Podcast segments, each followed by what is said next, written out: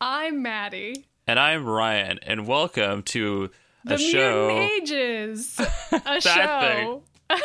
Sorry, I already interrupted you. I really thought you were going to say the Mutant Ages, but then you were like, "Welcome to a show," and then you Well, paused. Surprise! this is the show. You have to guess what it is. Back when we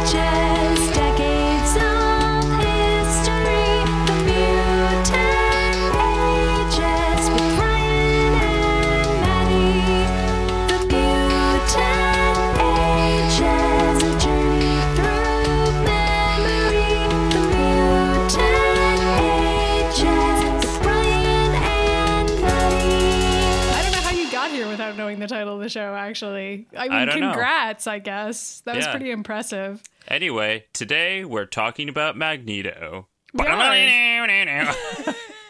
We are because this is a show where we rewatch every single animated episode of X Men, from Pride of the X Men to I don't know how far we'll get. I really do hope we at least make it to Evolution because there's just some comedy There's gold so in there. So much good stuff there, but we'll we'll get there in a year. Anyway, until then, we are on the first X-Men. Magneto episode of X Men the Animated Series, and it's called Enter Magneto. Yep, surprisingly, it's called I Enter Magneto. It's surprisingly, shocking. it's shocking. A it also title. happens to feature Magneto. Mm-hmm. I don't know if you were expecting that. I was expecting it because we hyped it up on this show like 60 times. We were like, episode three, Magneto's coming. Don't worry, Well, guys. I'm sure about the time that it hits Twitter too, we'll have already hyped it up additionally. Mm-hmm, So, We got a lot of time to hype it up. all right. Okay. So, recapping what's been going on in the wonderful universe of the X-Men. So, in the first couple of episodes, Night of the Sentinels, a young mutant Jubilee was kidnapped by the mutant control agencies where they essentially tortured her for answers and giant robots flew around the United States that not that many people noticed and battled the X-Men. The X-Men freed Jubilee and the creators of the Sentinel program got away and Jubilee joined the X-Men. But not after the X Men lost their teammate Morph because he literally dies. Yup, and he's gone, guys. Beast was Or taken is prisoner. Shh. Spoilers! Oh my god! Beast was taken prisoner. nobody, nobody knows what's coming because this movie, this no TV show just came out. this before. We're doing these recaps live from 1992. God, I wish. yeah, I mean, I wish too. I'd collect some pogs right now. Also, we would be children, and these would probably be even better. I don't know. I don't know. they'd It'd probably be just. It would probably be like any of our home movies where we're screaming at the camera for like forty-five minutes and dropping Yup. shit, throwing Yeah. the phone across the house. We Uh, weren't very good at podcasting back then. We weren't. Anyway, I don't know if we're good at it now. anyway, Beast is kidnapped. He's in a cell at the Mutant Control Agency, or at least like at a facility that's associated with them, which is weird because the Mutant Control Agency got shut down. It's also really weird because I thought he was still a prisoner where uh Gyrich had him, but apparently Yeah. he's just in a thing that they they're calling it mutant prison. Yeah, he's just in prison now, I guess. No, no, no, not any prison, mutant, prison. Oh, I'm sorry. It's it's mutant prison. Mutant prison. But it's not a very good protection against mutants because a mutant breaks him out. But whatever. For, before we get to that, we can say. I mean, that's um, not really well thought out on the humans' behalf not. there. But whatever. It's not because how would you even create a prison that could guard against all possible mutant powers? You couldn't do that because there's like infinite potential powers, and some of them are actually useful and some aren't really. So They would have to hire Emma Frost, but she would never do that job because she wants all the mutants to be free. But anyway. should be my um, top pick. Beast has been captured and he's in jail and he's reading Animal, Animal Farm. Farm. I'm glad that you is- noticed that too. Yeah, I did because I was like, what does this symbolize? And I'm going to say nothing because Animal Farm is. I think it's actually a good book. I read it as an adult. I didn't have to do it as assigned reading in school, so that's probably why I actually enjoyed it. It's I- about it's a criticism of communism's transformation into a dictatorship. So it's not necessarily just a criticism of communism. It's sort of like what happens when you try to have an activist movement and it becomes totalitarian. So I think maybe you could extrapolate something about Magneto from that, but it's kind of a reach. Yes, but I'm going to point out, and I know that you like this episode, but it's also going to be all over the place. So get ready for It that, is all over listeners. Ryan this is didn't like, like, this episode, but no, it was like Pride of the X Men level of trying to pay attention, which isn't great. And there's some of the same themes there too. But yeah, I thought it was easier to follow than Pride of the X Men. I, I mean, I agree with that. But one of these things is that in every single scene, Beast is like, ah, just gonna catch up on my reading. And every single time he has like a different novel and is quoting different novels. So if we're gonna extrapolate lot of Beast anything here, yeah. Yeah, there's a lot of Shakespeare happening. Yeah, the Shakespeare's later on. For the moment, we're just sticking with George Orwell. so then what happens in this scene is that the guards start shit talking Beast. Yeah, they're like, look at that mutant trying to read. Yeah, and I'm like, okay, so are we saying that mutants can't read because that's not a thing? Well, And it's kind of like they're making fun of Beast specifically because he looks weird and he looks like an animal. right and it's he's like unexpected he's like an ape or whatever yeah. and they're Mm-hmm. like oh he's like just a giant monkey that also happens to be blue Right, but Beast sort of overcompensates for his appearance by like putting on this affectation of like a very effete intellectual. Like that's how I've always interpreted his character as being like I look like an animal, so I'm going to go really far the other way and try as hard as I can to be respectable so that people will respect me, but it never works. Well, I mean is- that's the problem with his whole life, right? That is I mean, exactly what Stan Lee was going for with that character. Because, fun fact, I watched this last night as well, but uh, Pizza Hut did a promotion with the animated series, and they released some of the special VHS edition tapes of the episodes of the first few episodes, uh, and they also came with bonus footage of like Stan Lee and a bunch of other creators talking about these characters. Stan Lee very specifically said that he loved Beast because he was so big and bulky and scary and ape-like, but he wanted him to be very like like quirky and on point and smart and well spoken to like offset the B side, And this is before he was blue, so mm-hmm. so you're you're right about that. That's exactly what the character was written for. So just want to let you know. Also, so if you guys want to find them, you can find these videos on YouTube. Google X Men Pizza Hut VHS, and they get little bonuses there. It's better than Spider Man. So Yeah, that's a reference to the Kitty Pryde episode, which you can go back and listen to, I guess.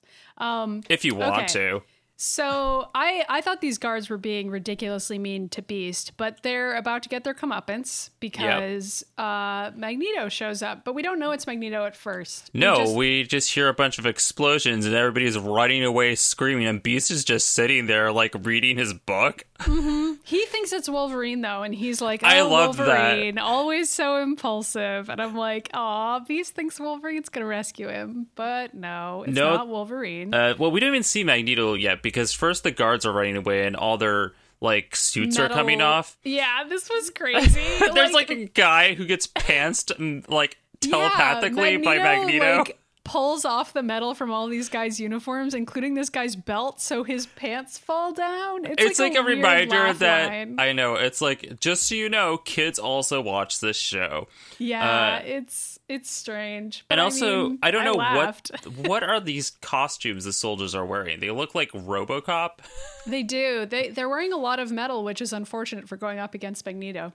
I guess at this point Magneto hadn't made an appearance, so they wouldn't know he was coming. Right? They wouldn't.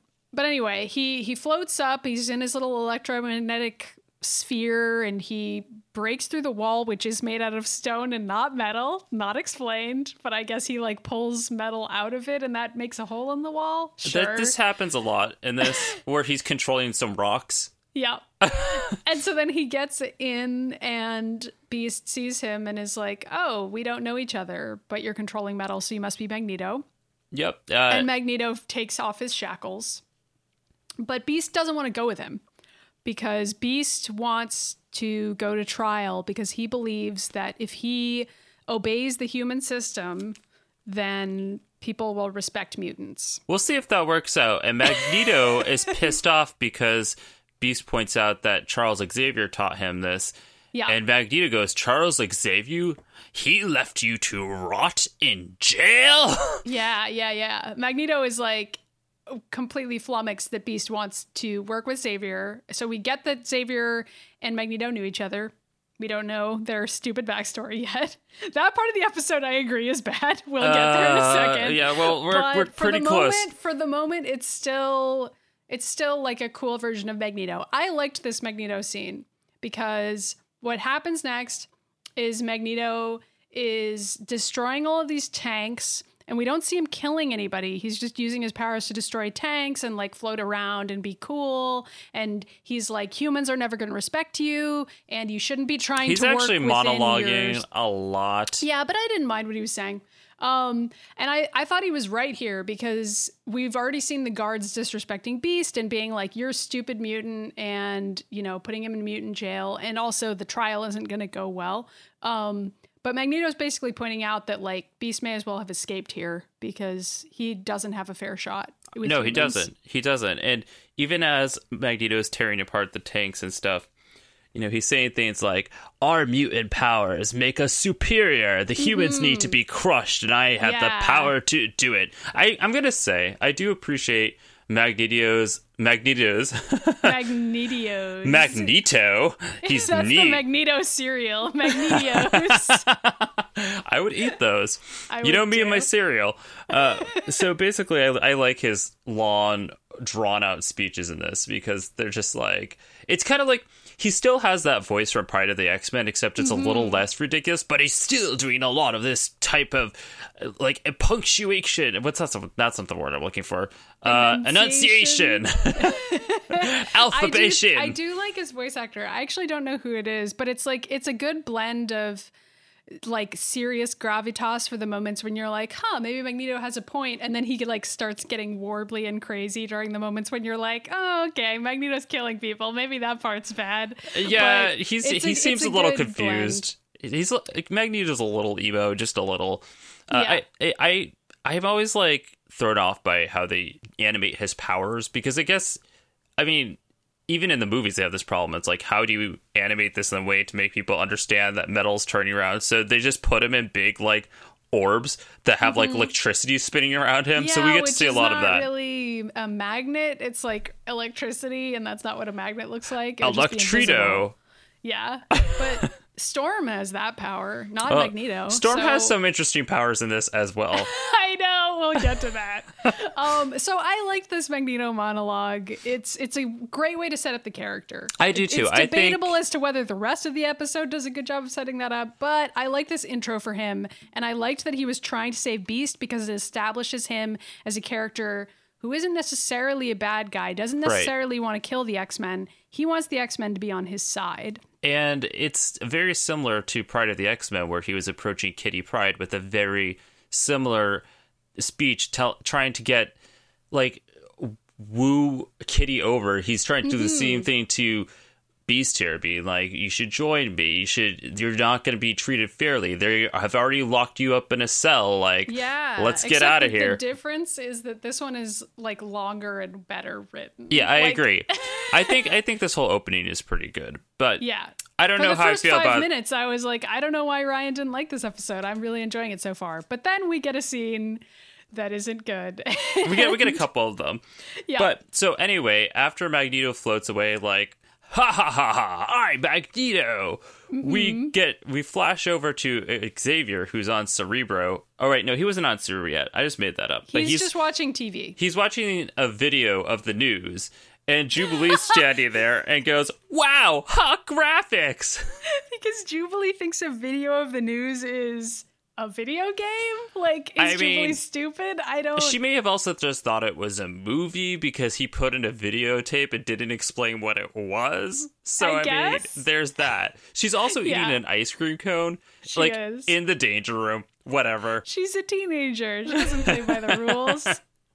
I mean, now it just makes me want some ice cream, but whatever. I mean, when don't I want ice cream? So anyway, um, Xavier's like, no, this is the news. Also, see that guy who's floating around in an orb? He used to be my boyfriend. Let me tell you the story. Oh yes, this is where this starts. The ongoing on and off again relationship. Romance. Yeah, the romance between Xavier and Magneto, but they just can't agree on like Politics and activism. what they're going to eat for dinner, where they're going to go for Valentine's just, Day. Just couple stuff. Just They classic disagreement. Magneto brings Xavier some roses, and he goes, "Damn it, I only like daffodils," and then they cry.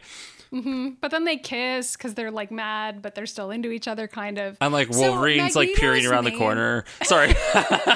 so Magneto's name in this is Magnus as opposed to Eric, oh, which is weird. oh, you're going to be even more thrown off because those are neither of his real names. So I don't think Magnus is his real name, but because it's too on the nose. Like his name is Magneto and his fake name that he invents for himself, at least for the purposes of this backstory, is Magnus. Right. But yeah, so Magnus and Charles Xavier are pals and they both work at a hospital. I As- wasn't entirely clear on what Xavier did I at this hospital. he walked around because he was walking. Then it's it's not. Sometimes he's walking, sometimes he's not. We never they really don't know. explain that. He's Nope. walking in this hospital. He's flashback. walking and he goes over and he's saying that they were doctors in a hospital where he healed people by using his telepathic powers, Yeah, which makes I zero sense. Really I mean, had some questions about that I wish if we could just heal people's mental and physical issues with just like, you know, having Xavier touch you in the head and be like, I'm in your head. And then, like, you're cured of all diseases. Xavier doesn't ever use that power again, and like, what is that power? He can heal people of what Right. exactly? But also, like, why is Matt.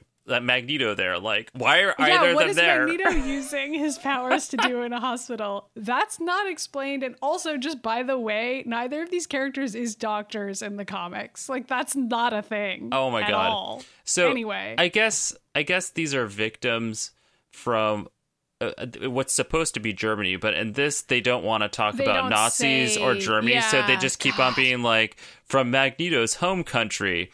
A and small so- country that was overrun by a mysterious army, I think is how they put it. And I'm like, uh, how about you just fucking say what it is? But okay, I- I- X Men. well, it's interesting at this point because they're like, we we better dance around this, but we're gonna kill know, some right? characters on screen. Yeah. So, anyway, so the mysterious army shows up. They don't look like Nazis. They don't. no, look, they I- they, don't look, like anything. They just They look, look like, like weird RoboCops again. Actually, they look kind of like cyberpunky. Yeah, pretty much. And then so the RoboCops, you know, come in and they're like, "Oh, we're gonna like take all these victims," and Magneto and Xavier are like, "No!" And it doesn't really explain how they get them out of the hospital because it just cuts to them with some of the patients in the yeah, woods they somewhere. escape with some of the patients, but not all of them. And I think they even say that they're like, we managed to escape with some patients, and they're like in the woods by a fire. Yep. But then the robot RoboCops still find them. and the RoboCops are like, "We killed all the other ones," and Xavier's like, "Uh oh," and so that Magneto's like. The, I guess Xavier and Magneto reveal to each other their powers in this moment because Xavier, I don't, ex- I, I don't understand what he Mm-hmm. Coincidentally, does. these two mutants met each other, were friends, never revealed to each other that they had mutant powers. Never Both revealed that were they weren't doctors. u- Never- yeah. Both were doctors for some fucking reasons. Re- both lived in Germany, a place Xavier didn't live. and then both escaped maybe the Nazis, who knows, together. And Oh, then like the finally told each other, by the way, I'm a mutant. And then they both like attacked the robo Nazis with their mutant powers. Well, as far as I could tell, Magneto crushed them by pulling some rocks off with his magnetic magnetic powers off of some cave.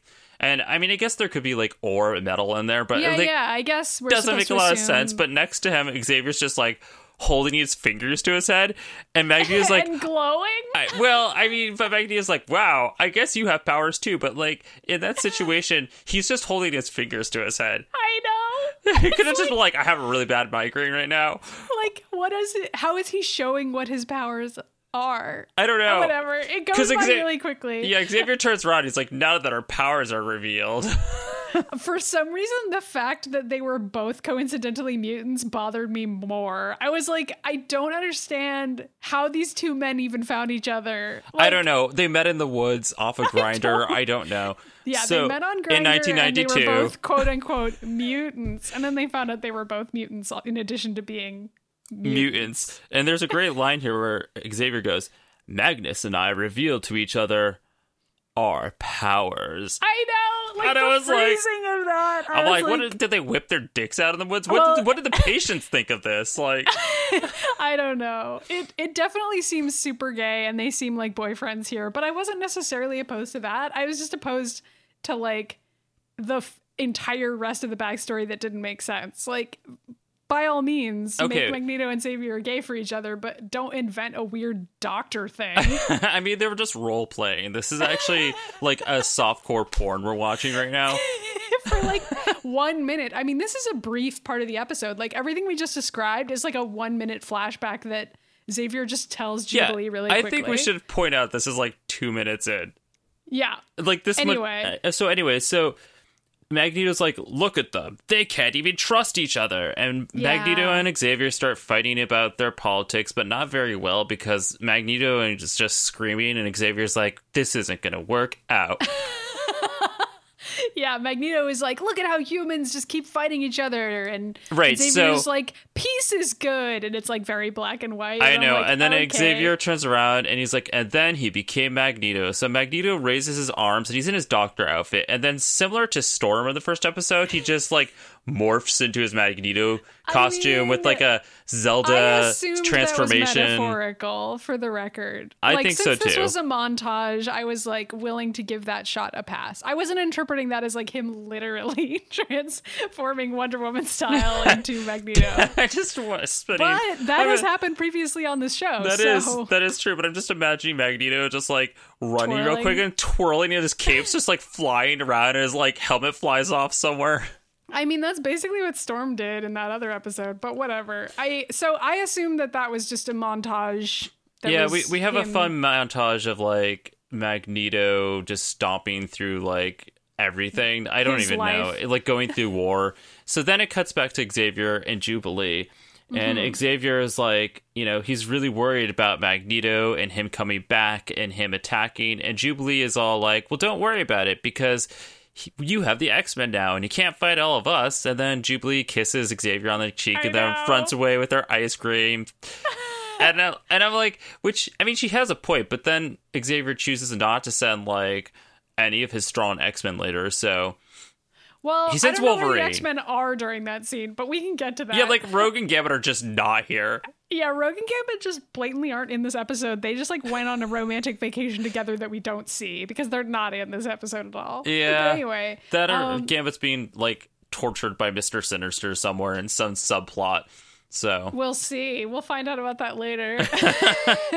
so then Beast gets his first day in court, and it's just like a bail hearing. It's not like his actual trial. Oh no, and this is Um, great too because first of all there are people outside protesting classically Mm-hmm. in X-Men style, and then inside it's completely silent silent and everybody's just sitting there and the judge is like, "Order! Order!" and everyone's just just standing there and I'm like and then he goes, "That's better." And I'm like, "Dude, nobody was doing anything." Also, Cyclops and Wolverine are there in the back of the courtroom wearing like the most ostentatious okay, outfits. I know they showed up to this court. they kept they showed up to this trial like on a date because they're like dressed as nicely as possible and also Like, like, where is Jean I don't know. And Cyclops and Wolverine all like leaning into each other and like holding hands. Like Yeah. I don't know what's going on here. I mean, we we think every episode of this show is gay, but this is a pretty gay episode. I like so I didn't realize Beast- how gay Wolverine was until we were rewatching this. So I mean, I've just assumed so from the comic books, but like I just forgot how gay he was in this show. pretty gay. So um Beast has a terrible lawyer. Oh yeah, no, he has Cameron Hodge. I wanted to point that out because Cameron Hodge is a massive supervillain in the X-Men universe, and I'm going to guess that they set this up so he could later become the terrifying Cameron Hodge that we know from the comic books, but that just does not happen in this show. Ever. Yeah, for the moment they don't introduce. I mean, maybe they say his name. I don't even think they say. No, they he do. is. They say Hodge, and he looks like Okay, Cameron okay. Hodge. And uh, you know, uh, I was like, I I was surprised because I just didn't remember him even being in this show. So I'm like, wait, what the fuck? well, in this, his form of villainy is just like being slightly incompetent and like not really helping Beast at all. Because like basically his entire argument is like, you only arrested Beast because he's a mutant. And Okay. the judge is like, do you have any proof of that? This because whole- that's just like a You're just screaming shit, and also and you need to back it up. Unfortunately, like even if that's true, you still need some form of evidence that it's like a hate crime or like a racially motivated crime or whatever. Okay, also this trial is just like not a trial. I don't I what I don't It's- know what's happening. Well, it's just a hearing. It doesn't like, matter. Like they're both presenting their sides, but like none of none of it makes sense or would hold it up doesn't in make court. sense. It doesn't. It doesn't like follow the structure of what an actual hearing would be like at all. Because the beast beast lawyer gets like one sentence, and the judge interrupts him and is like, "No, that's not good enough," and he like doesn't get a follow up of any kind. Oh my god, but then And Beast the- stands up and he decides to recite from Merchant to Venice by Shakespeare. And he's He just like does. which, you know, doesn't really make sense, but all right. Yeah, Beast does the monologue from Merchant of Venice where he's like, you know, do if you prick me, do I not bleed? Um, and it's not really applicable here. And also, I did think it was funny that the judge was like tapping his fingers annoyedly on the desk during the monologue because it was like indicative of the fact that even though Beast has memorized Shakespeare, he's still not gonna get any respect from Well, humans. well, totally. But also, this judge is like, why is this dude monologuing? And eventually, judge is like, can you like cut to the point, please? Yeah. And so then Beast brings up the fact that the Mutant Control Agency has essentially disappeared 11 mutants and like what happened to them. Um, and then the other lawyer is like, that's not relevant to this case. and Beast is just trying to justify his criminal activity breaking into the Mutant Control Agency and destroying the files. And it's the Mutant Control Agency was only trying to help mutants. And yeah, it's not relevant. So forget it. And somehow that works and beast doesn't get bail i No, he- guess well, he, he has to go back doesn't. to jail And w- once when this, the crowd gets all rowdy and they start throwing actual tomatoes at Beast. they do they start And throwing I was like, tomatoes who at the him fuck let them bring tomatoes into the I know. courtroom? And also, what Who- century is this? it's 1992 and by Oh. 1992 i mean 1692 we just quickly hopped into like the TARDIS and we just like spun away. Like, oh, Ah, good good times i didn't mind it though i mean like it's very childish and on the nose but i was like okay we're setting up the fact I that mean- even though beast is like raising good points and like trying really hard to work with the system no one's taking him seriously Right. like i got it you know But then there was that random guy, and and this is this is like a fair point, even though like we're on Beast's side. But there's this guy that's just randomly screaming, "What about the mutant detention center that was attacked last night? My brother was one of the guards, and that's where." Magneto attacked. And so like Yes. this guy obviously is sort of I mean, we don't know if this like random extra is being racist or not, or if he's just like, dude, like all the guards were like horribly wounded by this mutant terrorist. Like, yeah, what about and that? And also this guy, that is important to note. This guy has no way to differentiate between Magneto and the X-Men because as far as these folks are concerned, all of these mutants are just terrorist groups Right. that are attacking humans and no one has any idea of the pattern yet because the X-Men are fairly new. Magneto is an established terrorist, we learn later. Um like he's attacked factories before. He brags about that later in the episode. So like as far as people are concerned, like the mutant control agency was attacked by terrorists and the humans who died were just killed by evil mutants. So from their vantage point, it looks pretty bad. However, we know the X-Men's point of view. so We do. It's tricky. It's tricky because we know that they were trying to help all of these other mutants who were in danger and like get their names away from the mutant control agency, which is like a fucked up agency. So what can you do? Well, what happens after this is the judge kicks that guy out, and then he denies his bail, and then Ma- and Magneto, and then Beast holds up like his copy of Crime and Punishment, and he's like, "I guess I'll just be catching up on my reading." This is like his third book, by the way. I know he's like, I'll just be catching up on Dostoevsky, and I'm sorry, guys, I don't know enough about Crime and Punishment to analyze that one, but it's probably another like political statement. I, I mean, sure. kind. uh, This is. I think eventually it hits that point. You know, like as a writer, when you're writing like a really super smart character that's a little nerdy on a kids show, eventually you just start like putting anything that sounds I remotely know. smart or But, relevant. You know, this show actually like tried pretty fucking hard when it came to that. Sure, Like sure. At least for, for now. For now.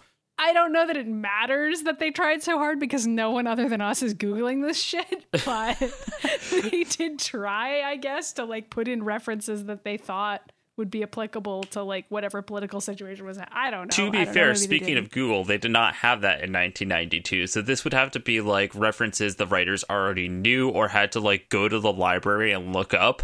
I think the writers are pretty smart. I'm willing to give them credit Me for that. Me too, me too. Uh, okay, but then Except for that doctor plot. Well, except anyway. ex- and also for all the crazy shit that's literally about to happen because Beast gets pushed down and Yeah. Wolverine goes to attack and Cyclops stops him and he says, "No, that's an order." And Wolverine's like, "Get out of my way!" Yeah, and Wolverine gets his claws out, and I'm like, Wolverine, you're going to get arrested if you assault a prison guard. Yeah. Like, also, nobody fuck are you notices like? Cyclops and Wolverine being blatant mutants in the corner, but it doesn't matter because at some point Sabretooth appeared in the middle of the courtroom, completely unanimated. He's just there now, throwing chairs around, and people are screaming and running around. Yeah, where did he come from? He just Sabretooth rises out of the floor somehow Like and is suddenly in the middle of the courtroom destroying the courtroom. Yeah, and like Sabretooth just rises up out of the floor like the devil. There's like fire around him, and he's like, "That's his introduction." We It's did. a fucking metal album cover featuring There's like skulls flying around, and they're also on fire.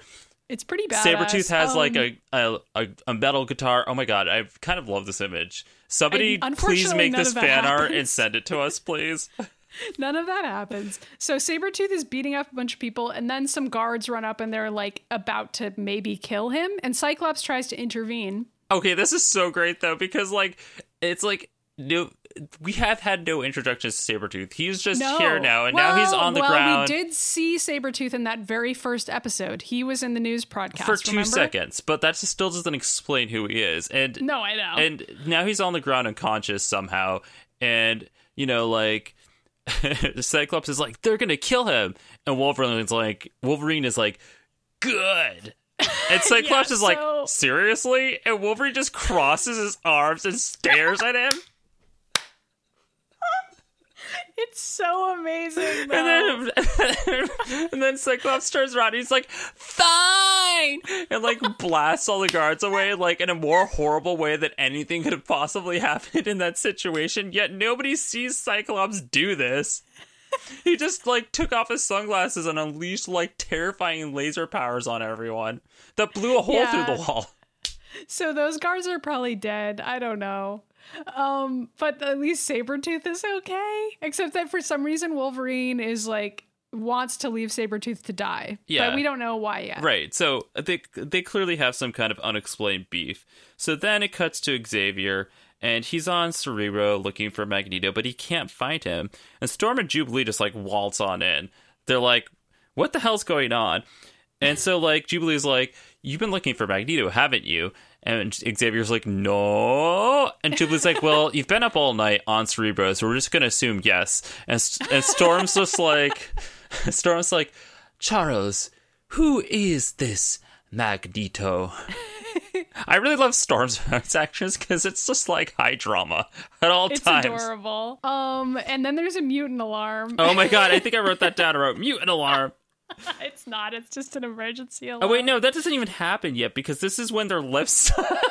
Oh yeah, I didn't even bother changing. I, I wrote this down, but just so y'all because know, this is this is a an, a part of the episode where the lip syncing is off and no one ever fixed it at any uh, point. yeah. It's just like a shitty part of the episode that was hard to it's just like suddenly we're they're talking and suddenly Storm's voice is coming out of Xavier's and Xavier's coming out of like Jubilee and like Yeah. Oh god, and Storm's talking to Jubilee's voice, and I thought it was just like Hulu being slow, but that just turns out what all the copies look like. So uh, Yep. I guess they it's only 30 seconds, but I still was like, eh, I'm not going to pay attention to this scene.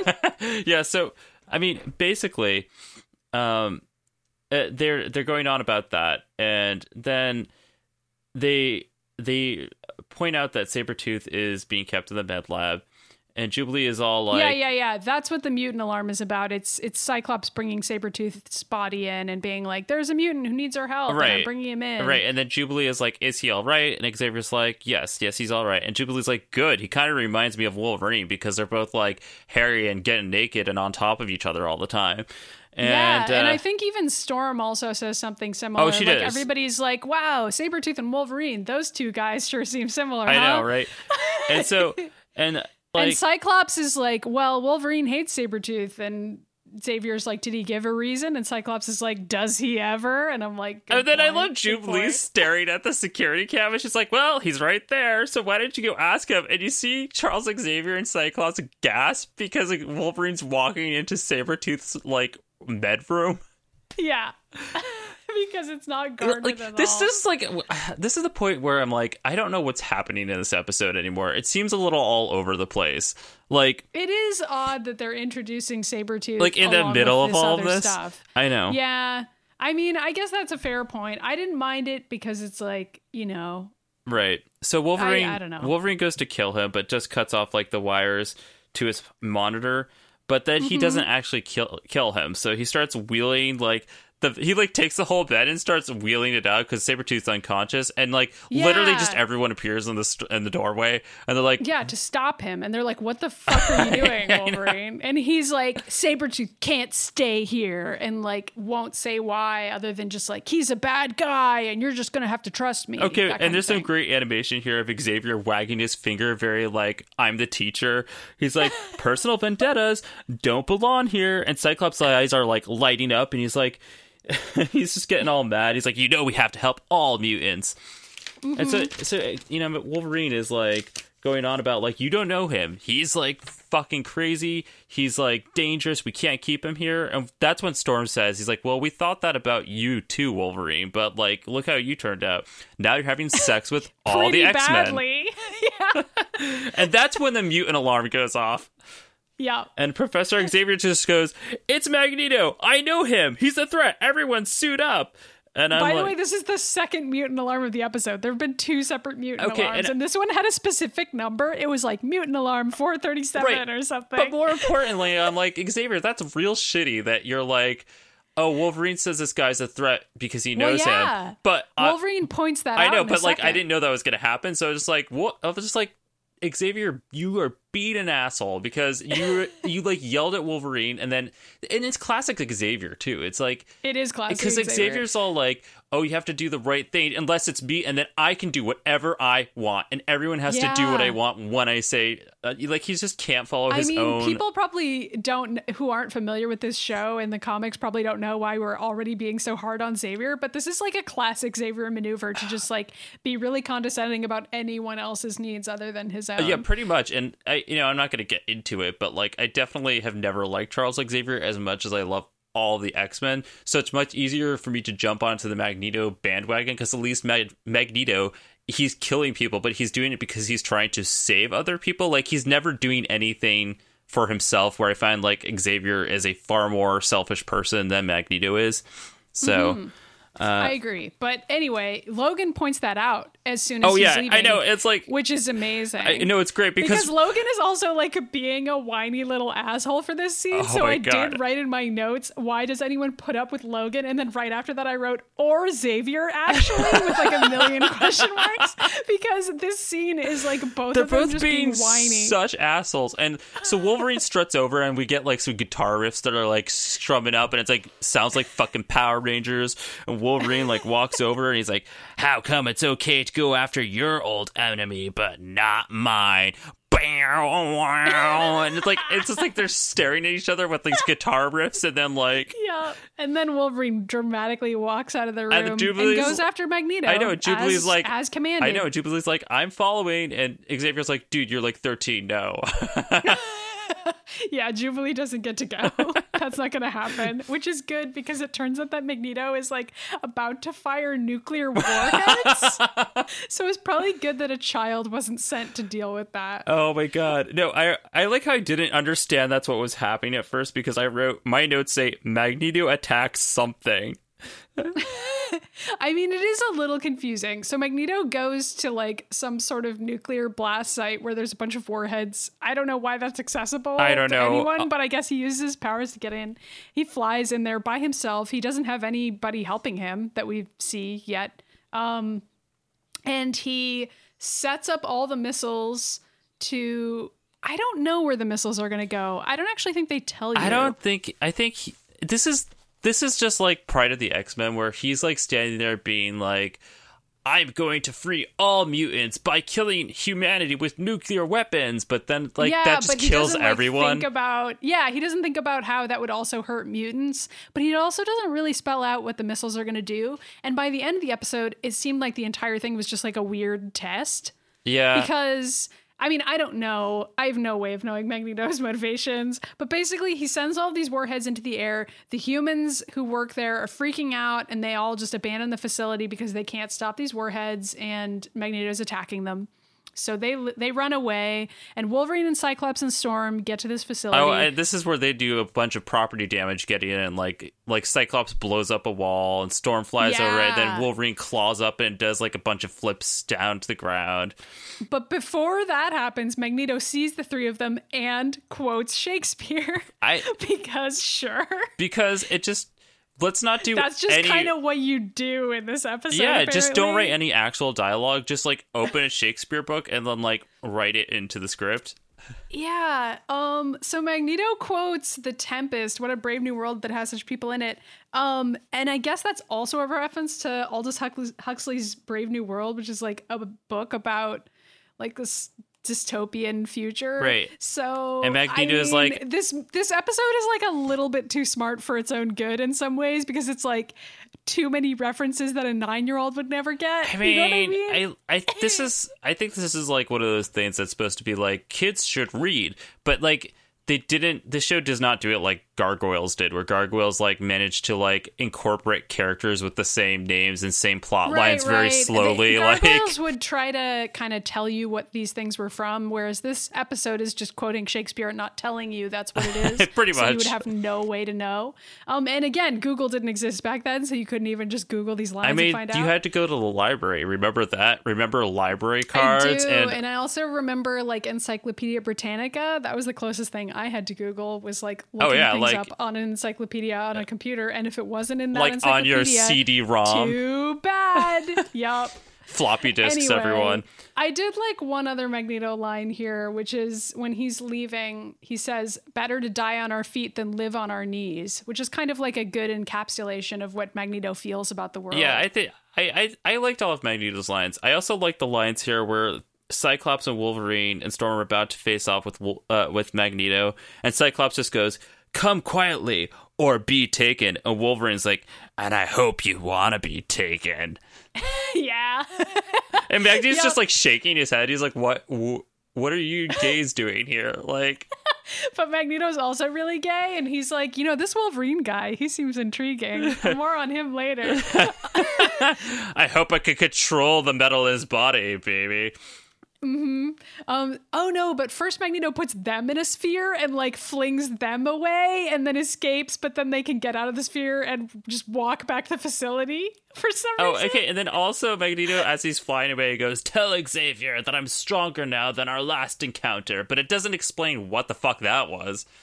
No, I know. So then I mean, I guess I guess it might mean back when they were in the doctor's facility, but it it kind of sounds like they had a like a a mutant power fight by that line. it does, and we don't really know the full extent of what went on between the two of them, and maybe more episodes will explain that. But I really don't remember because I already didn't remember the doctor thing. So okay, so Magneto literally flies away while monologuing, and I don't remember any of it because I was like, dude, okay, you got to shut up now because literally nobody is listening. Uh, Yeah. and so And then Wolverine does what you described before, where Cyclops blows a hole in the wall of the facility, and for some reason Wolverine runs in. But that actually kind of made sense to me because I was like, he's got a healing factor, even though they still haven't told us that he has one. Yeah. We know he has one. So he runs in and he's trying to find the switch to turn off the missiles, and he can't find it. Um, He's just like so the missiles launch. Oh yeah, yeah, that's that's a great scene where Wolverine's just like flickering all the lights and then clawing through a million machines, Yeah. and Cyclops is he's like just trying to destroy everything really quickly in and, there, but it's like counting screaming. down. He's like, ah! Ah! And Cyclops is like, dude, what are you doing? And Wolverine's like, one of them's gonna stop it. And Storm's like, well, well Storm turns around and the silos have opened, the missiles are already launching. And Storm's like, the silos are open. And then the missiles, they actually launch. And at first, Cyclops is like, I'll just blast them with my optic blast. And Storm is like, No, you idiot. That would explode them because they're bombs. Okay. And Wolverine's like, Better to do it here where it's an abandoned area as opposed to a city. But it's like, Like, is that better? And they sort of have a moral dilemma. And meanwhile, Storm's like, well, I'm just gonna fucking take off and deal with this. So yeah, she flies decides over. she's going to sacrifice herself to destroy Okay, the bombs. this is all insane, by the way, because Storm's going to sacrifice herself to blow up the bombs or whatever, and Xavier sends her a message, and like, because first, you know, Cyclops is calling on their comm link, being like, Storm, don't kill yourself for this, and Storm's like, I've made my peace with this on my second mission ever, and like, and and then meanwhile, Xavier starts flashing onto the screen. He's like, Storm, don't do it. Use my telepathic abilities to understand the computer systems, and she like Yep. blinks and she goes, I understand now. So he just like matrixed like the entire computer system into her head, which he just like sends her he's like use cerebro's powers to understand the computer system of these missiles and then somehow she uses her wind powers to disarm all of the missiles well, which she does by shooting a laser beam out of her eyes, which turns into a tornado. And I was like, that's not her fucking power. yeah none of it really worked i don't and then i don't know and then I guess she disarmed them and then like shocked them so they just like she didn't do anything with the fucking computers. i mean i don't really understand what she did here so she may have They just didn't basically animate she that part. disarmed the missiles in a magical way and then they just fall into the sea and it's fine and then she falls to the ground and wolverine catches her Yeah, and she's like I don't passed understand out. why she like is falling to the ground when they were she was like s- over the ocean seconds ago. yeah she was over the ocean and then somehow managed Yeah. to fly back and fall onto the ground again To be over caught by in Wolverine's Wolverine. arms. Like honestly, if I had Storm's powers, I would do the same thing just so Wolverine would hold me. yeah i mean that's pretty much what she did she managed to get back so that wolverine could catch her And then And then they tell a joke about how she fell asleep. Okay, well, actually that's like- she's just like passed out from exhaustion Yeah. from doing this insane thing. pretty much well first like Cyclops thinks she's dead. He's she, Yeah. Cyclops is like, Is she is she and Warren's like, She's asleep, she's exhausted. We did it, buddy. And o- and then Cyclops smiles like really wide. I know and, like, and Cyclops I is mean, like, okay, let's go home. And then it pans out to Magneto, who's standing by a tree by himself, like standing on a rock dramatically. and I'm like, Magneto.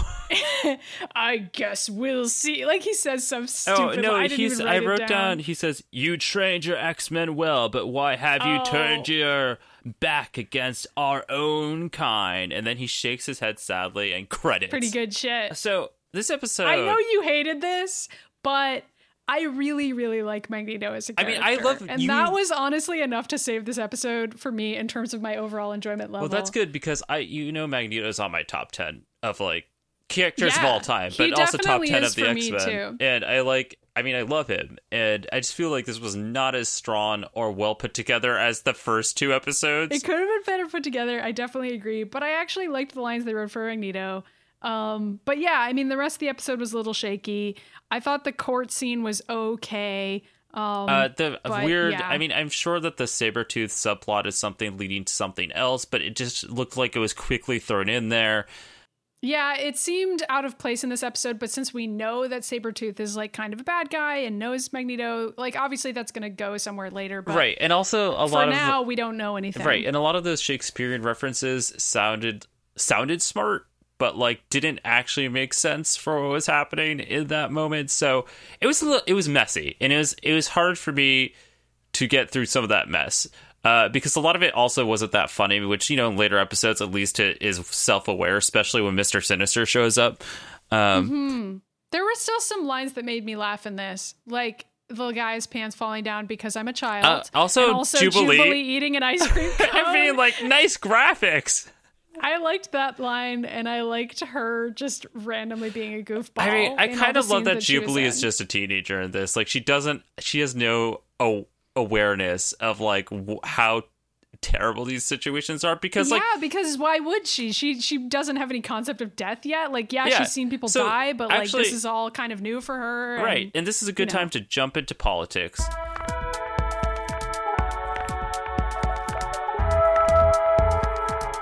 all right so the concept of death. Let's well, talk oh, about. well, okay. So what I was gonna say is, uh, before getting to the overall politics of the episode, I want to point out that Jubilee is being a teenager here because you and I were, uh, we we went through 9-11 together and when all the terrible shit that was going on for years after that. But we were teenagers and we just like didn't quite understand like the impact of like how bad that Mm-hmm. I was. didn't. And I mean, it's worth noting that neither of us live in New York, which I think means that it felt further away. We're from Massachusetts. Um, I've definitely know people who live in New York and had friends that died. And I think even if you're a teenager, that changes you.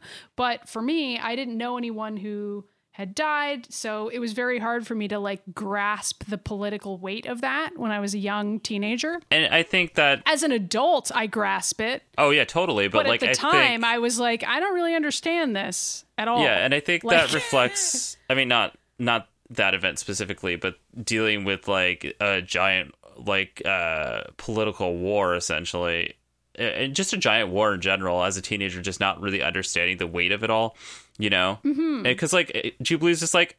Uh, we'll kick his ass because we're the X Men, and she like runs off licking her ice cream cone, but like unaware that like nuclear warheads are being like shot off, you know. So I mean, I don't know. I I I guess we'll kind of see how much Jubilee grows up and like how quickly that happens and whether she sort of becomes annoying or not. I know other people have complained that she gets annoying. I haven't really seen that yet. It'll be interesting to see what I think of this as an Um, adult. I don't.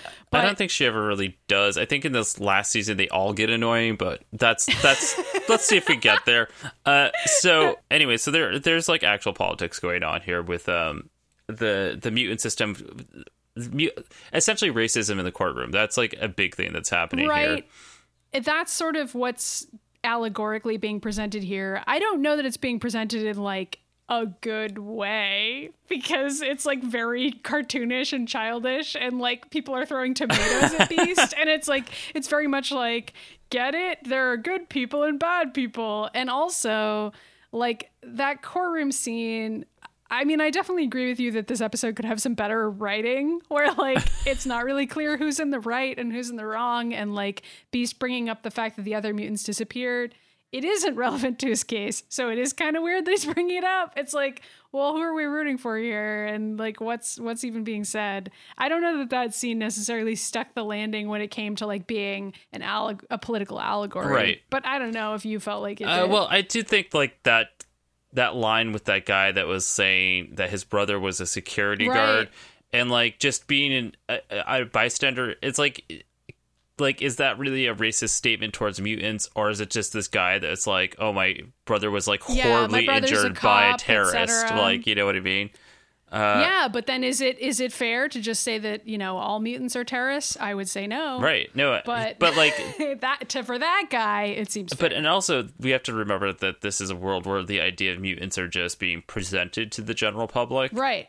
And this is kind of getting back to some of the stuff that I brought up in the very first episode, where like the idea of mutants being a metaphor for like any sort of marginalized identity doesn't really work because are we because there are mutant powers that are actually also weapons or could be used as weapons. So like are we saying that marginalized identities are inherently weapons? Like nobody really wants to say that No. because it's not true. So it's like tricky to be like, yeah, Magneto is kind of like a gay person because he he can destroy metal, like and like make metal move. Like you know what I mean? Like it's it's not it doesn't really hold up because like if somebody could actually control metal with their mind, that is probably something that you would need to like find some way to codify in law, but Or just like, like being gay, not necessarily not attack people. I mean, I don't know. But so Yeah, yeah, you're right. I guess I guess like making laws against murder covers that. Uh, but Magneto, this is the whole start of Charles Xavier and Magneto's like Martin Luther King versus Malcolm X thing. yes. That is, I think, intentional. Yeah. I didn't watch all the Stan Lee Pizza Hut videos. No, but, but like- that's yeah, Pizza Hut taught me everything that like my high school did not. Uh, uh so true, too true.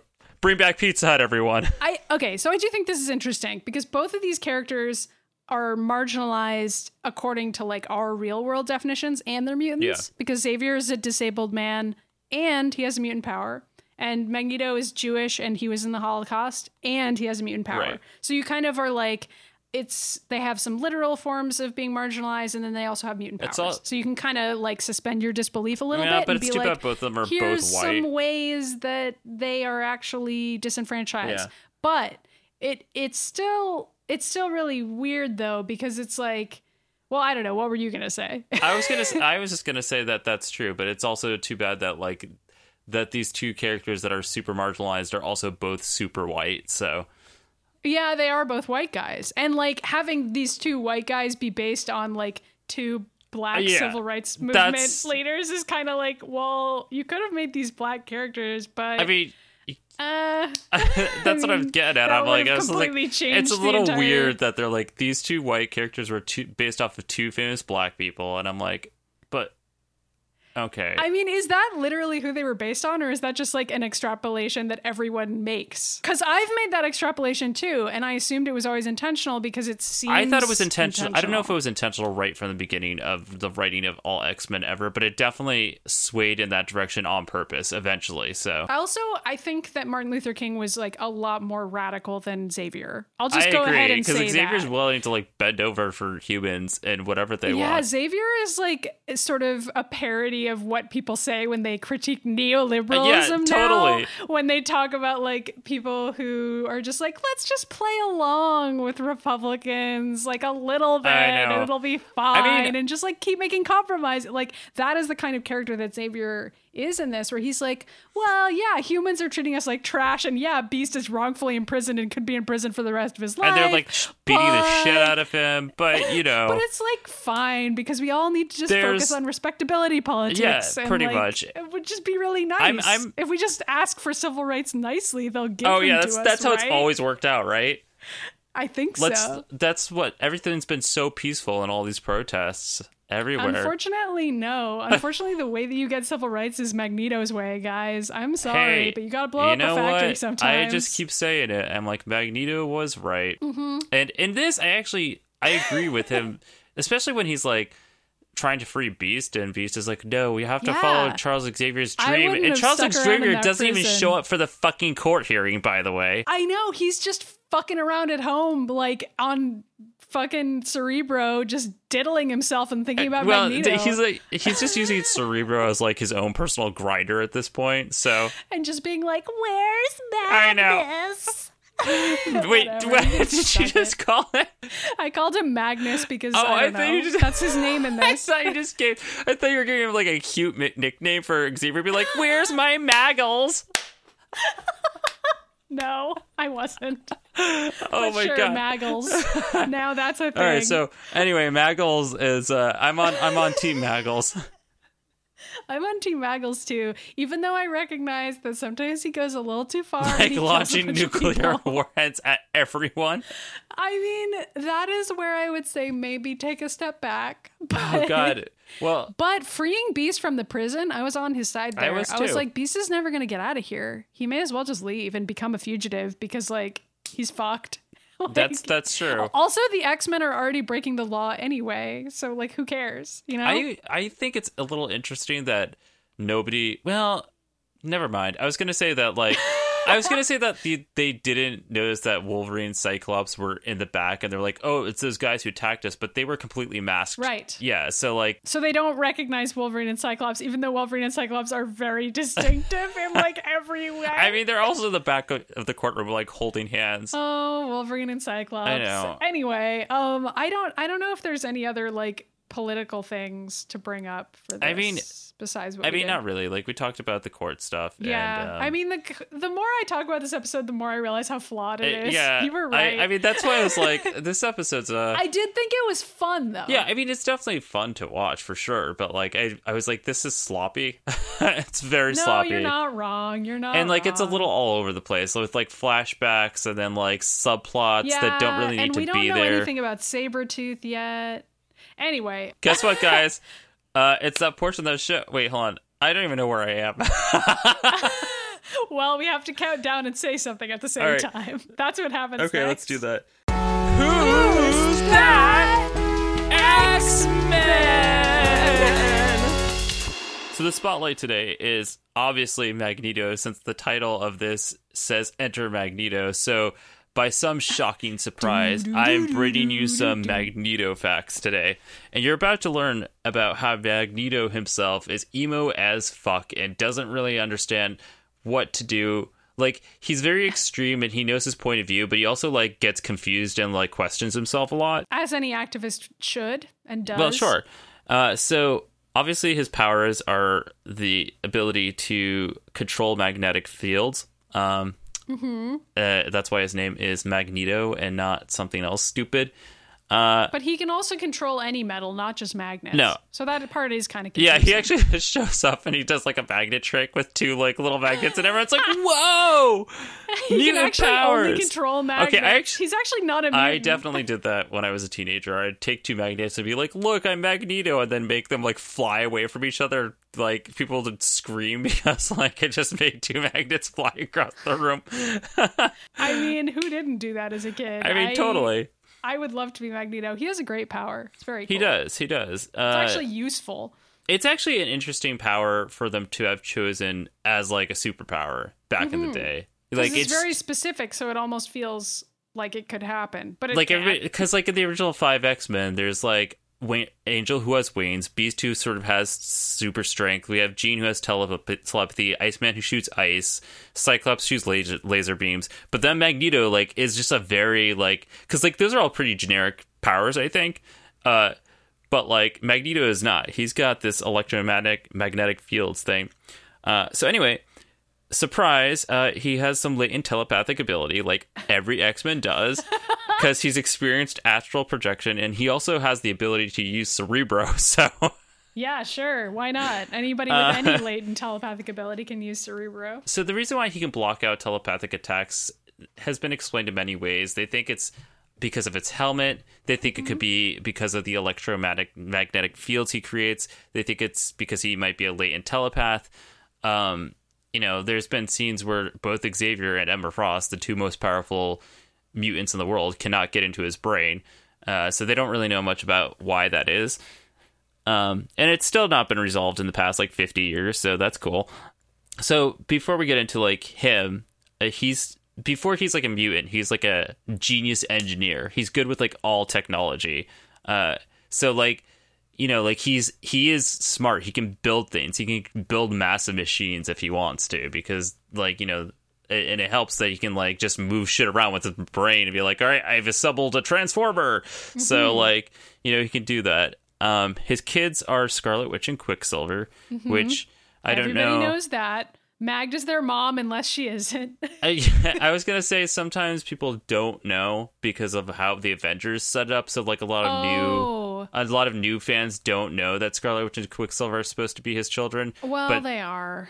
and so like in the in the comics, they Despite what Fox and the MCU might say, they are. yeah, and in the comics they tried pulling that back, be like, well maybe they aren't, but then they didn't really follow up with that.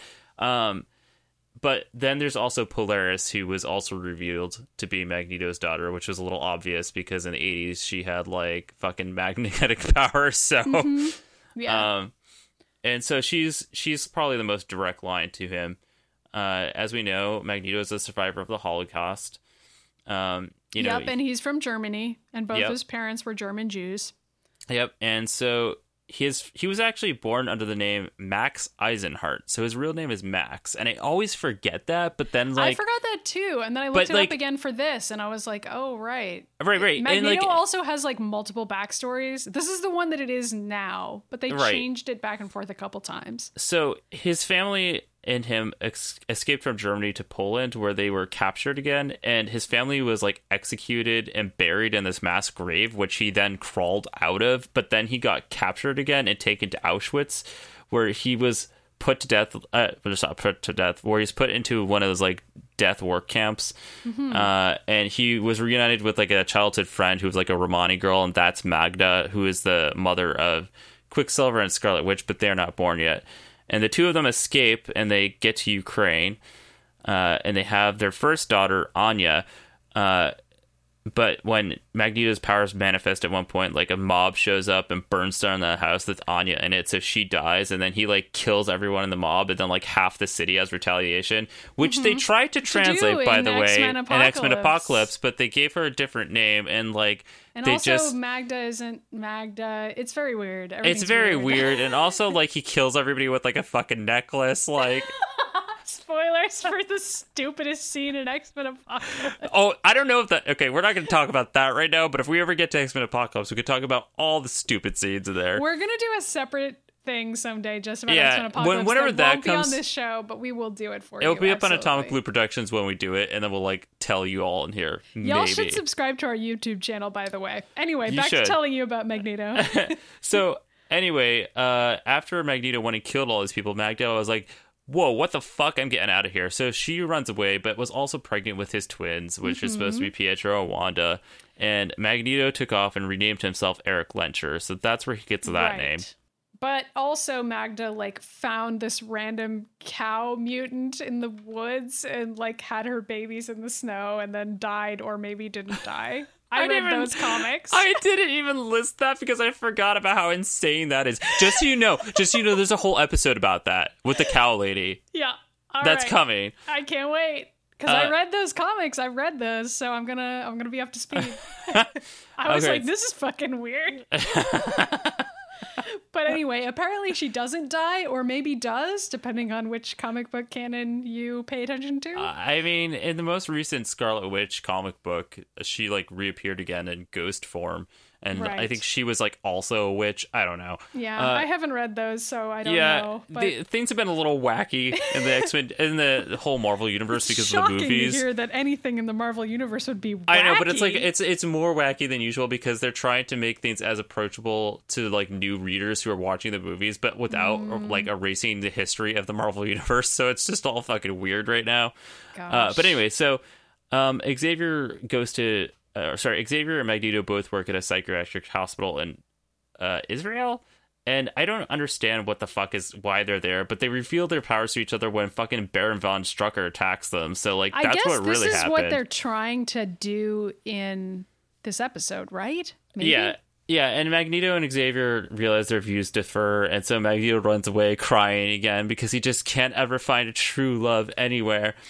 Uh, so this is when Magneto's first attack happens, where he attacks Cape Citadel, and that's where he's trying to bring the missiles down on, which is also seen in um, X Men Apocalypse because they raise all the the missiles up. Like it's actually.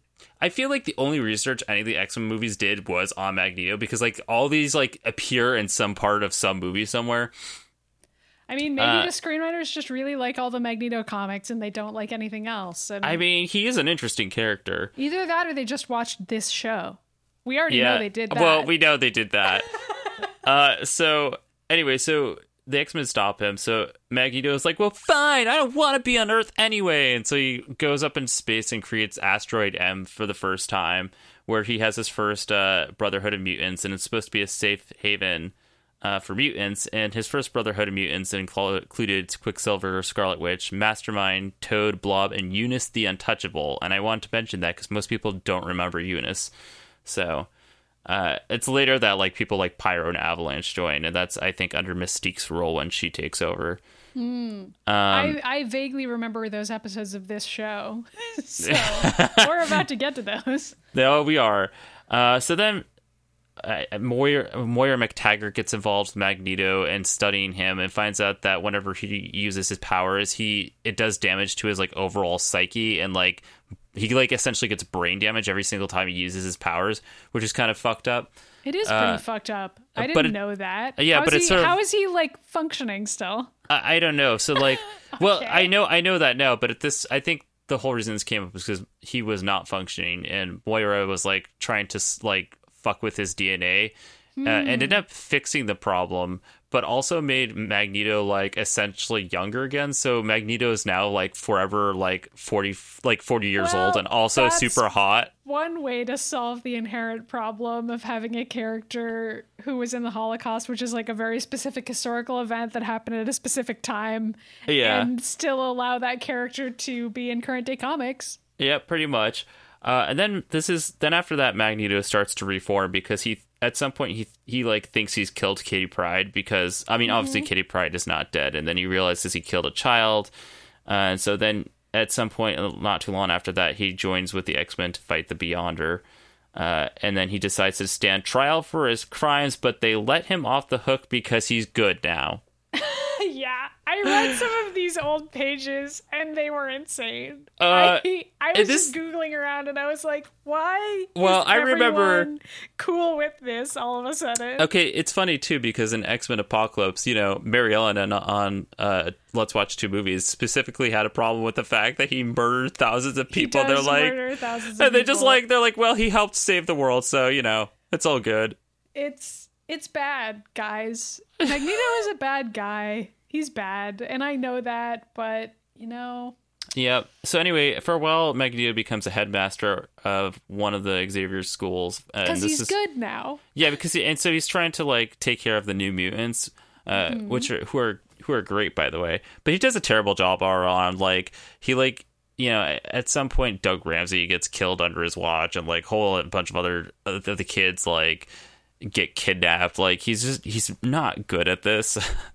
uh, I mean, And- I wouldn't be either, but you know, get it together, Magneto. no, no. And then then there's like the mass genocide that happens in the Warlock tunnels. So that then Magneto wants to like do this whole power play thing and joins the Hellfire Club as the White King, which he does with like Storm. Like they share the role. This is like a really weird period of time. Where like, this is like the 80s. You have to wait until you read this shit. Where he joins like the fucking Hellfire Club, and I so that check doesn't. out Magneto joining the Hellfire Club. That sounds pretty funny to me. No, it is. And th- then Magneto's like, "Fuck it," and he goes back to Asteroid M and like rebuilds it. And he's like, with these with the Acolytes, uh, because they fucking show up.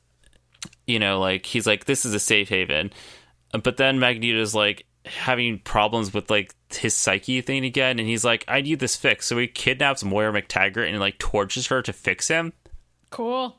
Because it's Magneto, and it's like he's flip flopping between good and So bad. Like uh, yeah, I was about to say, wasn't he supposed to be good now? But I guess he's just not anymore because he's decided to go back to Asteroid M shit again. Yeah, no, totally. And so like the United Nations Security Council like created like a bunch of satellites that would disrupt the mag- magnetic fields and not let him through, but he just like fucking destroys them anyway. Sure. And then and so then he the X-Men go to fight Magneto and this is when and this is important to note. This is when when he fights Wolverine and rips out Wolverine's adamantium skeleton. sure. He just like pulls it out of him. So it, like Wolverine just dies, but then Yeah, like re- is when reforms like all of his bones again and becomes like you know he just completely reforms. Bone Claw. Yeah, that's when he gets his bone claws. Um, Mm-hmm. and then after that, Xavier's like. Magneto is just unethical, so we just need to brainwash him. Classic fucking X- Xavier. And not only does he brainwash him, but he puts him into a fucking coma. oh my which god. which later turns into like the whole onslaught thing where all the bad parts of like Magneto and Xavier like form into their own sentient being for some reason. So like gosh, that is such a Marvel plotline too. There's like so many plot lines where it's like, and then all the bad parts of these characters suddenly became a being that everyone had to fight. pretty much, pretty much. And so then not too long after that, I forget I forget who the fuck I think this the character's name is Astra. I think that's who's the one that does it, who gets like Magneto when he's in a coma and then like clones him and then it's like a younger version of himself and then the two that Magneto wakes up and fights his clone and then Magneto goes into hiding and the clone loses all memory of who he is and joins the X-Men and he goes by the name Joseph but they they're like this is obviously Magneto but like we don't know why he has no memory so Oh my he- God. so they let him fight along with him until Magneto fucking shows up and builds like the fucking machine from the first X-Men movie uh where like he's like I'm going to convert everybody into mutants essentially right. uh, and so Joseph goes and fights him and then dies in the process of fighting Magneto. So then Magneto like runs away and we don't see him for a while because then he builds Genosha. So now we're like in the early 2000s where he's like built this empire on Geno- Genosha where it's like a giant safe haven for millions and millions of mutants. And honestly, he's doing a pretty good job ruling it there. He finally figured it out. He tried on Asteroid M. He couldn't figure out the safe you know, he tried with the. X Men. Oh my god! So he's doing really well until now Charles Xavier's twin sister fucking appears What's because with twins? I don't know. So, but she's super evil and gets like like uh one of the relatives of Trask to build even more terrifying, uh, superpowered Sentinels. Like go and just fucking murder a million mutants on fucking Genosha, except for a few, including Magneto and Emma Frost. Uh, which is Emma Frost's like super fucking famous storyline. Besides her being part of the Hellfire Club, is her surviving like the only, being like the sole survivor of a giant fucking war. Um, there's like this whole subplot after that because Xorn appears and Xorn turns out to be like Magneto, but it's not actually him. It's just a dude posing as Magneto using drugs to like amplify his own powers and like poses as, as Magneto to like fucking get all these like other mutants to rally with him and tears apart the San Francisco Golden Gate Bridge, which happens in X Men 3. Uh, but that's not Magneto. Magneto's just like fucking hanging out somewhere. Uh, and it's not long after that the the famous House of M uh, events happen. But I'm not going to get into all of that because that's more of like a Scarlet Witch thing. it is, yeah. but And at at, at the yeah, I don't know that this show. I mean, we'll get to it someday. We can talk about that. Yeah, but but know. like basically that's when Scarlet Witch goes crazy and alters all of reality and Mm-hmm. And at the end of it like Magneto tries to kill Quicksilver because Quicksilver made basically like manipulated all of this to happen in the first place. And like Scarlet Witch is terrified of Magneto now so she just like whispers away no more mutants and that's where like just randomly half the fucking population got Yeah. converted to humans. I mean, I I would think that's like a huge storyline that maybe people who don't read comics might still be familiar with, even though it's never happened in the movies yet. Yeah. Um, but it's it's basically like the thing that did away with a whole lot of mutant characters in the comics. It's sort of like a hard reboot in some ways, where they Right. kept some mutants and got rid of others. It's actually a really great story. A lot of people didn't like it at the time, but I was I I was really into it. I thought it really changed the stakes of things. Um, yeah, I liked it too, and I I liked some of the stuff that happens afterwards with Hope. And I mean, whatever. Yeah. That's not what the show is about. No, it's not. So uh, so anyway, uh, almost wrapping up on his backstory here. Magneto then after that rejoins the X Men, which is where he has been for the past decade. Uh, but you know, obviously, like he's he's not, it's Magneto. He like he wavers on like the side of still being a terrorist and also trying to like lead the X Men a lot. Uh, but at this point, you know, uh, over the past decade decade or so, like there's been a lot of crazy shit that's happened, like Cyclops and like Xavier's died, and then Cyclops tried doing all insane shit that Xavier is doing, then Cyclops died, and so like the X Men is sort of like has been run by like Magneto and Emma Frost and Storm and Wolverine. So like all these fucking psycho people are like in charge, but they're doing they're doing a really good job of like fighting the fucking like like civil war that they're fighting. Uh, Well, it's been like 50 years. They've all gotten they've all gotten over themselves by now. yeah, No, yeah, they yeah. haven't. No, they Uh, haven't. I know. uh, and, th- and there's like a whole other subplot where Magneto goes like dimension hopping with like Polaris, but I'm just like I didn't fucking care about any of that, and it's so confusing that I don't even think it's worth confusing. mentioning. And I mean, we didn't even like try to get into the number of times the No, and, Magneto's like, also he, entire like- backstory has gotten retconned like multiple times. Totally, Like, and then he like dies and comes back instantaneously, and I was like, all right, whatever. yeah, Um, who cares? That w- we we already covered way more of it than anyone could have reasonably expected. No, I know, and I think it's because he specifically, out of all the X Men characters, has like the most complicated background story. No, that's not true. I think Emma Frost is another one. I think he his might be more complicated because there's more of it though. Like there's more different storylines and stuff. There's more storylines Been around and- for so long. Yeah, and- and like he's he is a character. Like I think the difference between him and Emma is that like Emma knows where she stands. Like she's Right. never changed what she's. But Magneto changes his allegiances all the time, and I think that's why he's so interesting. Uh, and Yeah, no, relatable right. in some ways And- because sometimes he's like, you know what, fuck humans, I'm just gonna kill them, and you kind of get it. And then other times he's like, dang it, I messed up. Maybe I should reevaluate how I'm doing this, and that's relatable too. So, right, and he's like, you know, he obviously is suffering from a lot of PTSD and trauma. Right. So like he like has no Marvel control. any therapy. no, of course not. Uh, and you know, so he just sort of can't control his anger and like his impulses and like I don't know. I think it, he's never been presented as a bad guy. Like he's not, even though like IGN at one point like ranked him as like number one of all villains of all time. I was like, yeah, but he's technically not a villain. Like he's he's a dude trying to make a change in the world, and he's very aggressive about it because nothing else is working. Right. Uh, you know, and like he he wants. I mean, like he wants to do the right thing. He's a very selfless character. I would consider him because, like I said this before, I think Xavier's always like Selfish? drag. Yeah, he's dragging everybody else into his fucking bullshit all the time, and Magneto's trying to like make a better world for his people. Uh, yeah, he which just is- doesn't care about it. which humans. is again why like the Martin Luther King Jr. and Malcolm X comparison doesn't work because I think they both were actually trying to right. do the right and thing. I, I think that, you know, Martin Luther King obviously had words for people who were too moderate in, Right. in their political thinking. And Xavier kind of was that guy. He was the white moderate who was like, let's just be nice. Yeah, Like, let's- I don't I don't know. right, Like, right. Maybe the Malcolm X comparison is fair for Magneto, but probably not because Magneto has superpowers. So that changes things. That's true. and he's also been played by two different people in the movies, 2 Mm-hmm. incredible actors. We had him first as played by Ian McKellen, uh, who everybody loves because it's Ian McKellen.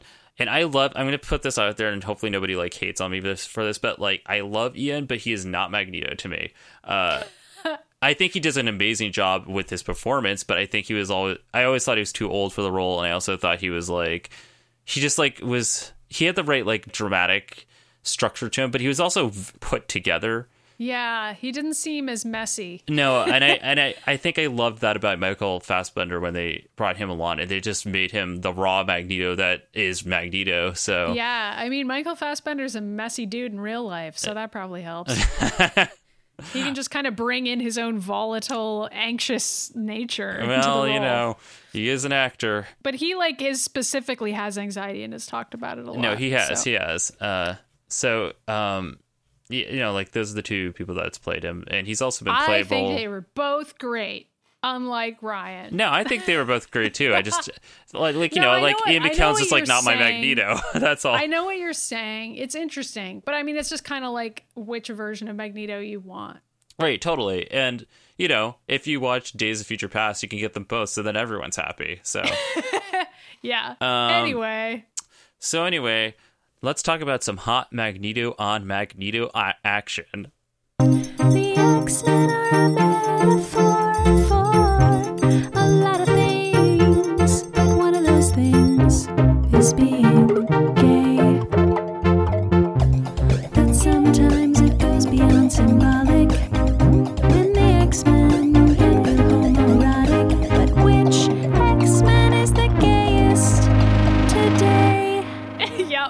Magneto cloned with Magneto and hooking up with Magneto. I is that mean- what are you saying? Are you I mean, that basically happens with Jean Grey at one point, but whatever. Yeah. Well, plus it also apparently happens with Magneto. But anyway, um in this episode There's a a lot of gay characters Yeah, I know. Uh, but I I guess I'm going to say Magneto and Xavier because they're new and interesting and Yeah. Wolverine doesn't really do that much in this episode. No, he doesn't. Wolverine, he is Wolverine is definitely a little gay with Cyclops at one point. Um, yeah, but it's not like a focus of it. It was kind of nice and interesting to see Cyclops and Wolverine working together for once for some of this episode. I think I think this show does a really good job of like explaining how their relationship works. It's great because it's like you kind of get why Wolverine and Cyclops don't get along. And honestly, their sort of, you know, relationship kind of mimics the structure of Xavier and Magneto in some ways because it's like Wolverine is also really angry all the time and just Right. wants to kill people. Cyclops wants to be the good doobie and follow Xavier's orders all the time. But, you know, that's why they don't always get along, but also they're gay and dating. So, know, like, yeah, that's a big which part of it. complicates things for Jean Grey later because she's like my boy. Both my boyfriends are Are fucking each dating. other. Yeah, yeah. It really it becomes a huge love triangle for them. Uh huh. Anyway, Um, um, but I'm gonna say Xavier and Magneto because there's just so many scenes with them, and also because that fucking weird flashback, which I guess was supposed to be a reference to when they met, but I, I don't know. It seemed really weird to me. They didn't specify what kind of doctors they were. no, they like just, they just totally phoned that in. I don't know, but Yeah, But they it were does seem- definitely dating. yeah, and like you know, like Xavier's trying to reach Magneto and talk to him, and uh, this is just the start of them being gay. At some point later on in the series, they get like trapped in the Savage Land together. Like they roll up in the wet on the beach and making out. Uh, so Great. Can't wait. That's definitely real and something that happens. oh, totally. Uh, but yeah, I, I I I'm with you on that. I still Cool. I still think Cyclops and Wolverine were on a date at the courthouse for some reason. I mean, they probably were, Yeah. but I I don't know. That's it. That's those are all the gay characters in this episode. There's a yeah, there's not a lot happening in this because there's all this other fucking weird bullshit happening, like Yeah, Storm like shooting tornadoes out of her around. eyes. Eh, on that note, I guess it's time to rate the episode. Uh, I'm gonna you're gonna you're you're gonna probably give it a higher rating than me, but I'm giving it a two out of five. Hmm, I'm going to give it a three out of five That's because fair. I think there were enough strong moments that it was at least worth, you know, slightly over 50% grade. I mean, I Um, agree with you, but it was still also sort of a struggle. Mm-hmm, It was a little sloppy. I understand. I understand. I, I just like those Magneto scenes enough that I that I want to give it a three. But I'm excited to see more of Magneto next Yep. next time around. I don't even know what's up next. See, like I I knew the fir- like I've seen all these episodes before, but the basis like Uh, I I know the order of the first three, and then after that, like it all sort of melts that, together. Who cares? No, Yeah. I don't. I don't know. I guess I could look it up. We should probably know what the next episode is. I don't know. Pay attention. Um, but I do have some reader mail that I can read. Yay, reader mail. that I have to open, so give me a second. Reader mail. All right, so the first one is from Tommy, and he says, Hey guys, really love this show. I know you are busy with your other projects, but you should release these weekly because I'm finding myself watching X Men the animated series and noting parts that I think you guys will laugh at. I can't wait this long. Anyways, love your content in gen- general. I actually hadn't been exposed to it until I heard Maddy on Achievement Oriented, and I'm already tearing through uh, Let's Watch Two Movies. Uh, I'll throw Atomic Blue some funding on Patreon soon. Thanks and keep it up. Yay. Oh, That's thank such you. a nice email. I am thank so you for your glad. Patreon pledge. yeah, thank way. you, and also thank you for just like listening to everything and going through Let's Watch Two Movies because Mary Ellen and Maddy are brilliant together. Uh, Oh. to answer your question, Mary Ellen. I'm just also there. I mean that's probably true, but She's the funny one. that's I mean when we did Team Sexy Bane, that's how it was too.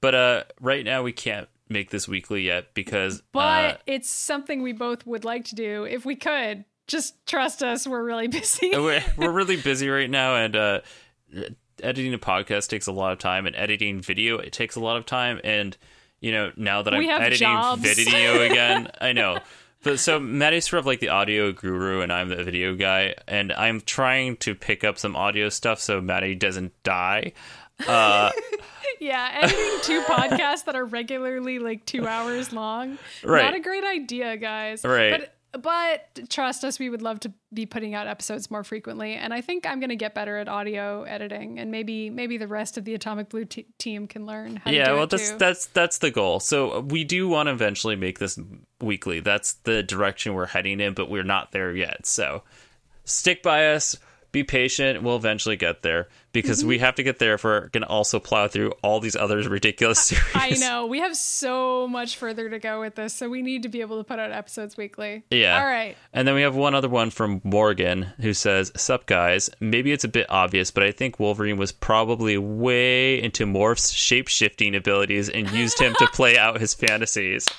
Not entirely sure what those fantasies would be, in parentheses, Sabretooth, but there's no Oh, way but there's no way he could, wouldn't exploit that.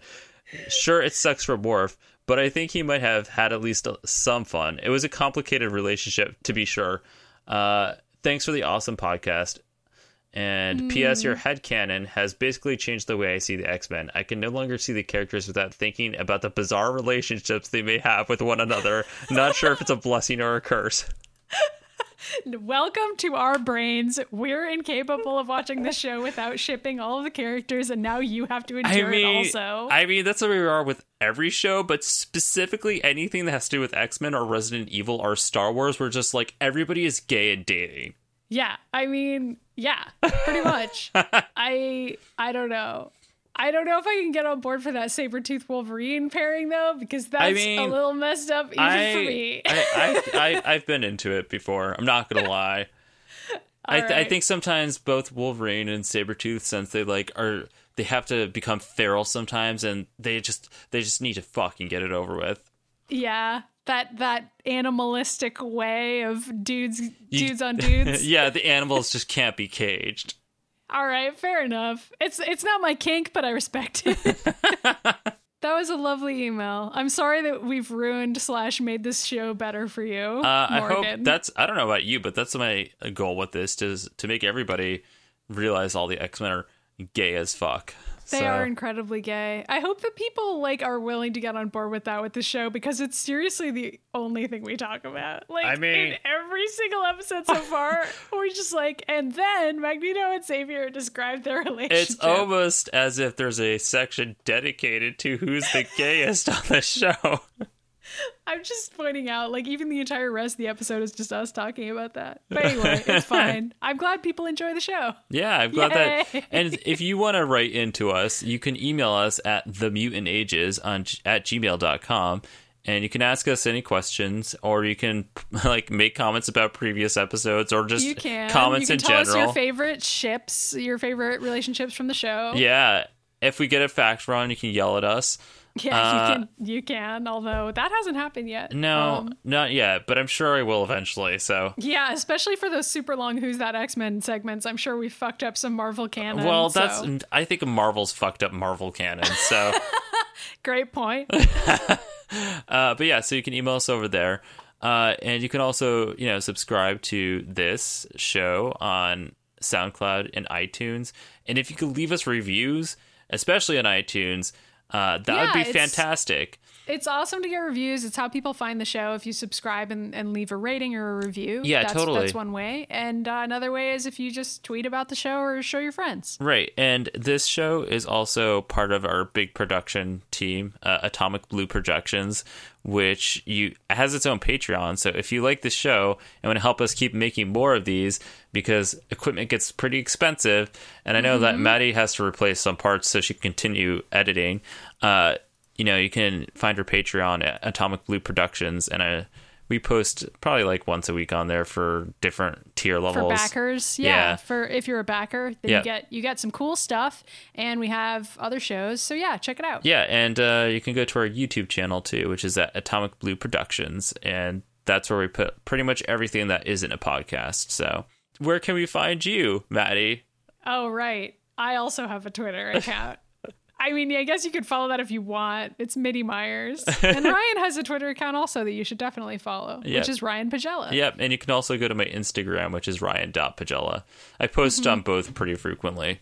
And hopefully at some point we can do our, our X Men Apocalypse rewrite, which That we keep on talking about. Yeah. It'll happen. I'm also trying to convince Maddy to do a Let's Play of the X Men arcade game with me.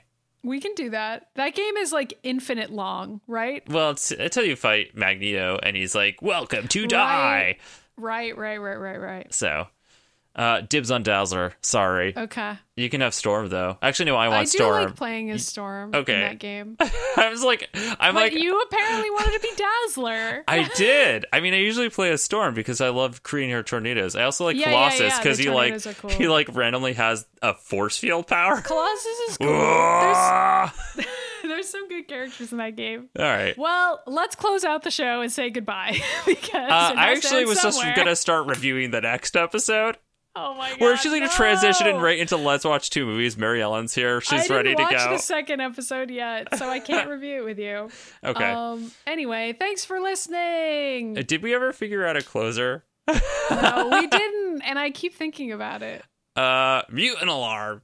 Mutant alarm. Uh, that can't be the closer. No, this is the mutant ages. oh my god. We should find a fucking Shakespeare quote. No. That was what that's what Beast would do. no, if he I'm shutting that down already. I'm not show. doing that. Okay. you could do that if you want. I'll leave. Fine. All right. It'll I'll I'll not do that then.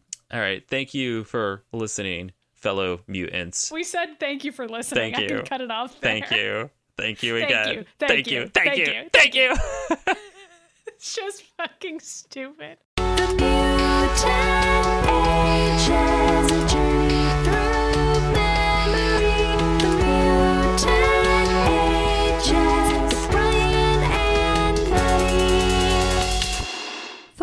At atomicblueproductions.com or support us at patreon.com slash atomicblueproductions.